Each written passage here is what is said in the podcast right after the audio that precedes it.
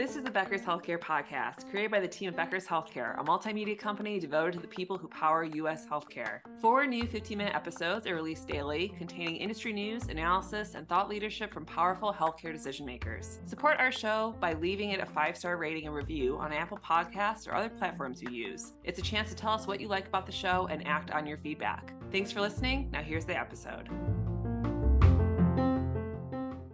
Welcome, everyone, to the Becker's Healthcare podcast series. I'm Mariah Muhammad, writer and moderator with Becker's Healthcare, and I'm absolutely thrilled to have with me today Mac Davis, Vice President of Digital Product and Data at Belong Health. How are you today? Doing great, Mariah. Thanks for having me on today. Yeah, of course. Well, to begin, would you mind please introducing yourself and telling us a bit about your background?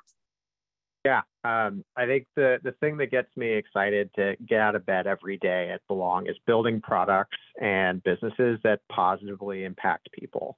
And I was an early employee at Belong, and I'm currently responsible for ensuring that the tools we have allow us to scale and create efficiencies within our health plan and provider partnerships.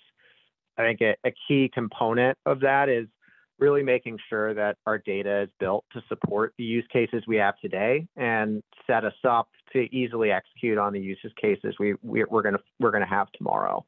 Um, prior to Belong, I was similarly focused on building solutions and business units that supported the delivery of high value care and new care models in the US and Middle East. Wonderful. Thank you so much for that introduction. Um, for you right now, is there anything that is making you excited about anything you're doing in your career or anything you're doing with Belong Health? Yeah, I think right now the thing I'm most excited about is that there's a lot of momentum in the market around how different stakeholders across the healthcare ecosystem are looking to stretch the boundaries of their traditional responsibilities. Um, and this is driving a significant increase in the coordination and a more complete accountability um, to members and patients as some of the cracks that they fell between in, in prior iterations um, have, are, are being filled by that expansion. And at Belong, I think we're contributing to this trend of increased scope as um, it's really core to the way we've set up our business model. Uh, we take full risk on launching uh, new health plan products and develop really deep partnerships uh, with our partner plans and, and provider organizations. And in many cases, uh, are even white labeling a lot of our staff or products in order to make sure that members have a more seamless experience. And I think that's just one of the many ways that we're looking to do that. Um, in the market in general, I think you you even see some organizations that are uh, kind of crossing that provider payer boundary and have greater integration there. And I think in, in a lot of our ACO work, you can see how we're very tightly close knit with the providers and, and driving great outcomes. From a more tactical level, I think it's really about uh, how do we take that and and make sure that we are driving a, a, a, greater level of accountability to our members and an increased scope of, of, of responsibility in our staff and the systems that allow us to provide that more local human centered experience as we're continuing to grow. Um, and so like an app, we don't, we generally don't think an app is going to fix healthcare. Um, for people that barely like to use their phones or can't afford a, a consistent use or have comprehension challenges. Um, but human interactions can. And so a lot of what I'm excited about is how do I help scale human interaction for complex populations that uh, frankly have have probably not had the attention that that they've had before. Got it, got it. Thank you so much for that insight. It sounds like a great path you and Belong Health is traveling down right now. Um, on the flip side, are there any ch- issues or challenges you're spending most of your time on today? Uh, yes, I, I think there's there's a variety of, of things. I think right now uh, we're scaling our business. So um, our we've kind of got two main challenges. The the first is again how do we figure out how to main, maintain the high quality service we have today uh, without dampening our approach as we grow. Um, and then I think this is uh, our second challenge is one that I think a lot of your listeners who've worked at at startup health plans uh, know very intimately, which is there's a challenge to intelligently scale such a high volume of unique functional areas that you need to have a high performing health plan all at the same time when you're having this massive growth.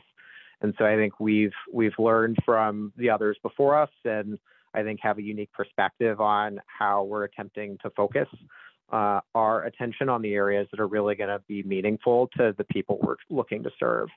Um, and so I think that like with those two kind of challenges in mind, um, our tactical implementations, uh, I think at least in, in, my world, I'm focused really on kind of three core pieces. The first being how uh, our products start to solve pro- problems and let our our human workforce work more efficiently, um, both explicitly on our provider engagement side and how we scale really meaningful engagements uh, with provider groups with focused and actionable intelligence. And then on the other side is, is how we help our care team become more efficient and make sure they're focusing on the right items for the right members.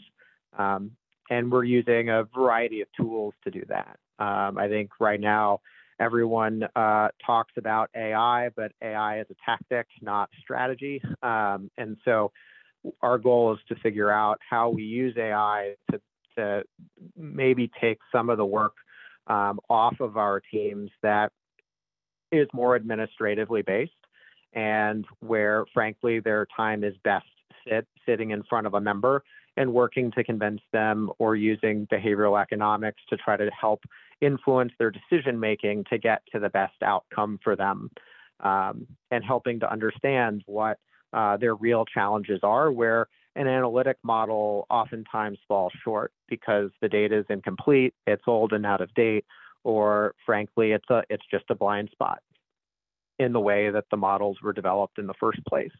Um, and so, really, it's we're putting uh, our our teams are are are the pilots, and we're making AI a co-pilot to help make them more efficient. Um, that second piece on provider engagement is really helping us to say, how do we help our providers drive um, towards the next best action for the population that they're looking to serve uh, with us? And a lot of times, I think organizations historically have looked at how do I create engagement with a provider group, and uh, we're going to talk about uh, we're going to talk about these quality measures and this risk and these open gaps, and that's really important. But even providers ha- providers only have so much time with with members, and they can only run so many uh, interact. They can only run so many initiatives at one time. And so, how do we focus those providers' attention on the things that are going to have the greatest impact for our members? Uh, and sometimes uh, I think there's a big focus on on on compliant risk adjustment and documentation or closing quality gaps. But sometimes we know the thing that's going to be most impactful for that member is uh, making sure that like getting a check-in on how a social service is working with them and getting that information back to us if if if they're the next contact, or making sure that there's a more streamlined approach uh, to access the primary care providers in the office, or frankly, just getting making sure that we're focused on the simple things like um, having very high rates of annual wellness visits for um, members who, frankly, have not had a history of completing annual wellness visits in the past. Um, and so, some of the, a lot of those are, are, driving, I think, great outcomes for us, and it's uh, moving. I think our, our provider partners are excited to to be focused on things that they think matter um, in their world and in our world, and, and that we can try to value the same things because we're all aligned around the same same incentives. So that's that's like the uh, two kind of big items on on efficiency and how we're interacting with people. But I think the other side of of of my role is making sure that our data foundation is really set up uh, to run our business. And I think anyone that works with data or is in business in healthcare knows that healthcare data lags, right?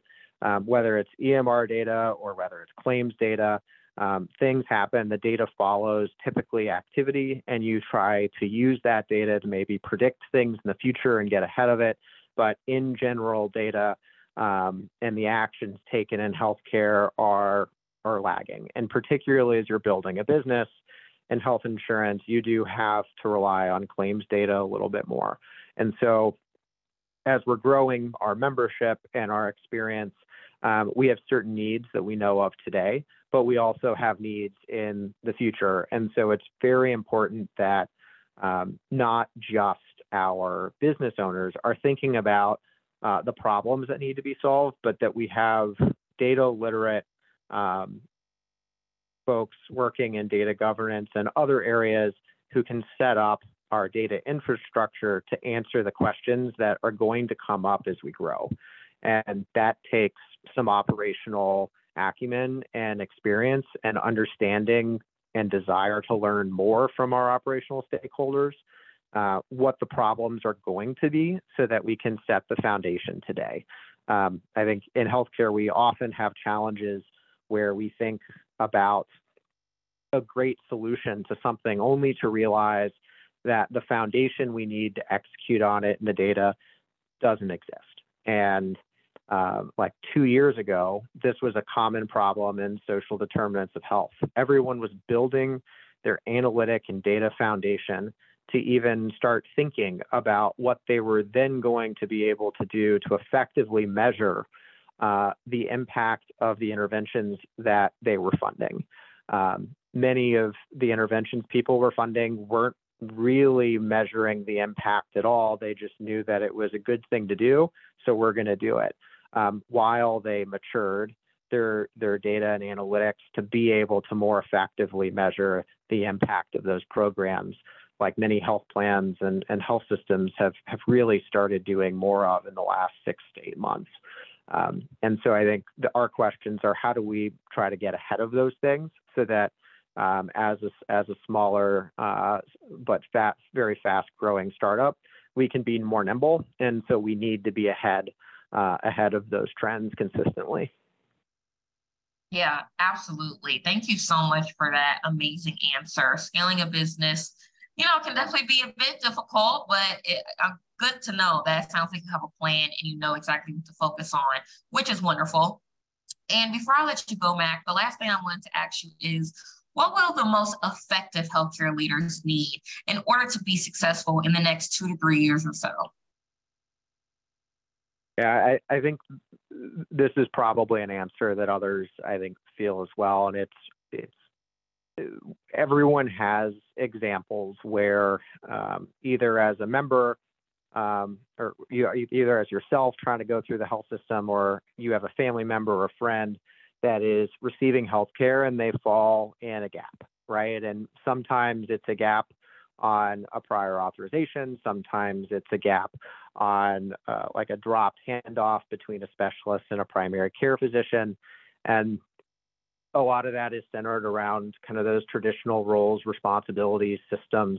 Um, and I think the thing I'm most excited about and what people need to focus on, at least in my perspective, to be successful is to create a, a broader perspective of accountability and empower your teams to to make the right decisions. Um, I think it at Belong and some of the things that uh, we're doing with our teams is we're taking budget um, out of the decision making as much as possible in order to do what's right. Um, I think everyone's got some conditions there, but we shouldn't be focused about budget first. We should be focused on saying what's the right thing to do for our members, and then hey, can we figure out how to do this the right way? And that falls very much into the I, like what what I would put in as the second principle to to accomplishing that, which is the will having the willingness to say yes before no. And uh, very significantly in healthcare, we we, we're in a highly regulated business. People very frequently will come up with reasons we can't do things before we we come up with reasons that that we can. So being able to say, you know what, like this is a value, like it's a valuable exercise and an ideal thing to try to figure out. Now let's try to figure out the best way to do it, and then make the decision if we're going to move that way or not. Um, and I think the third thing is creating environments where um, everyone has the ability to ask questions and where people's opinions are heard. Um, healthy con. I, I had a, a, boss and a in a prior actually two prior lives, one at Epic and one at a startup called Roadmap, where um, the idea of healthy conflict was was strongly encouraged until decisions were made. And so what that really enabled is for everyone to in an open setting to debate what the best answer was going to be.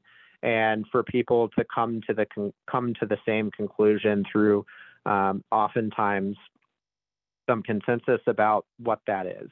Um, rather than the leader coming up with the idea good ideas can come from all places. And so the cultures people's cultures need uh, to support that Wonderful answer. Thank you so much for those final thoughts, Mac. This has been an amazing discussion.